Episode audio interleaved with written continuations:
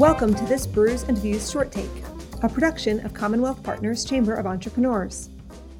As weeks of Governor Wolf's shutdown order drag on, we're told to rely on the data, trust the science, and believe the experts. But what is the data? What is the science? And who are the experts?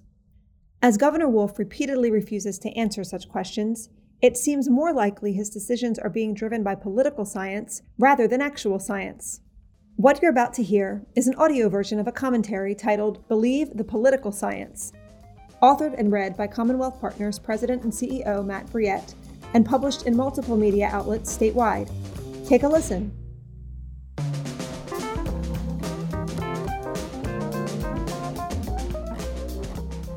It's not an understatement to say every Pennsylvanian has been impacted by the coronavirus pandemic.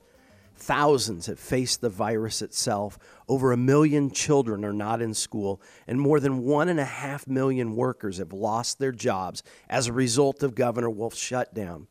The governor assures us that his decisions are quote unquote data driven and that we need to quote believe the science end quote in combating COVID 19. But what exactly is the data driving these decisions? And what is the science we are to believe? Unfortunately, we don't know.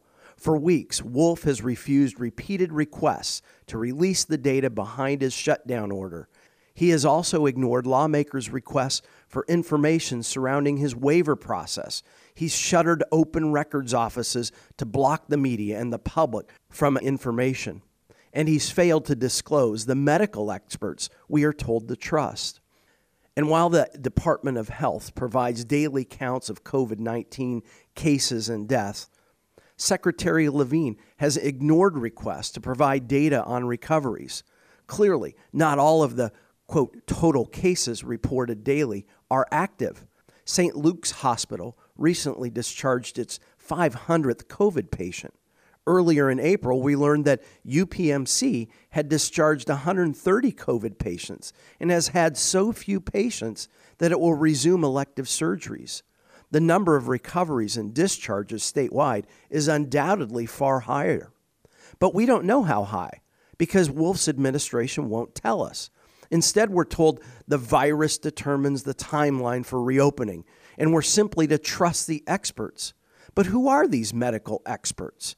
A look at the senior leadership at the State Department of Health's website reveals not a single person has any medical degree in infectious diseases, and most don't have medical degrees at all. Instead, aside from a pediatrician, that is Secretary Levine, and one nurse, the rest have expertise mainly in public health, public administration, and social work. Even the recently announced dashboard Carnegie Mellon University is building to help the Wolf administration is reportedly being developed by, quote, faculty, students, and researchers trained in technology, mathematics, and policy, end quote. Not medical experts. Could it be Pennsylvania's COVID response is being driven more by political science than by actual science? We'd love to know. But Dr. Wolf, who has a PhD in political science, isn't answering questions. We do know that in implementing his shutdown order, he did not consult with the business community directly to determine life sustaining products or services, thereby cutting off critical supply chains. How do we know he's consulting with trained medical experts or critical businesses in planning to reopen Pennsylvania? We don't. Instead, Governor Wolf asked Pennsylvanians to blindly trust him. Meanwhile, he's given the police the list of businesses that have and have not received waivers from his shutdown order while refusing to provide the same list to lawmakers or the public. And he's created a snitch portal to encourage Pennsylvanians to report non compliant businesses to the state.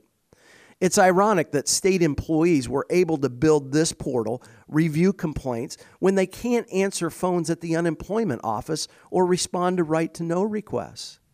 Even the media is concerned as the governor refuses to take live questions from reporters during his press conferences, allowing them only to submit a question in advance with no opportunity for the follow up that's so critical to getting answers. The Penn Live editorial board recently noted media organizations, quote, are growing more and more alarmed, end quote, at the inability to directly ask questions of Wolf and Levine. They should have demanded this weeks ago. Wolf has not held a live, face to face, socially distanced, of course, public press availability since March 13. Indeed, lawmakers, media, and the general public remain in the dark about exactly how Wolf plans to reopen the economy. His multicolored reopening phases provided confusing metrics that even Secretary Levine cannot answer. The governor's lack of transparency is stunning, particularly given the tens of thousands of livelihoods he's unnecessarily destroyed in closing businesses that could operate safely but were arbitrarily and unilaterally deemed non essential by the governor or by some unknown expert. Data driven means you can point to the data. Where is it? Believe the science means you can specify the science driving full scale economic shutdown and destruction of livelihoods. Where is it? Relying on, quote, medical experts means you can identify the qualifications of these experts. Where are they? As these questions remain unanswered, it seems increasingly likely that the science behind Wolf's economic catastrophe isn't medical or economic, but rather political. And that makes it hard to believe or trust it. I hope you've enjoyed this Brews and Views short take. For more podcast episodes, visit thecommonwealthpartners.com.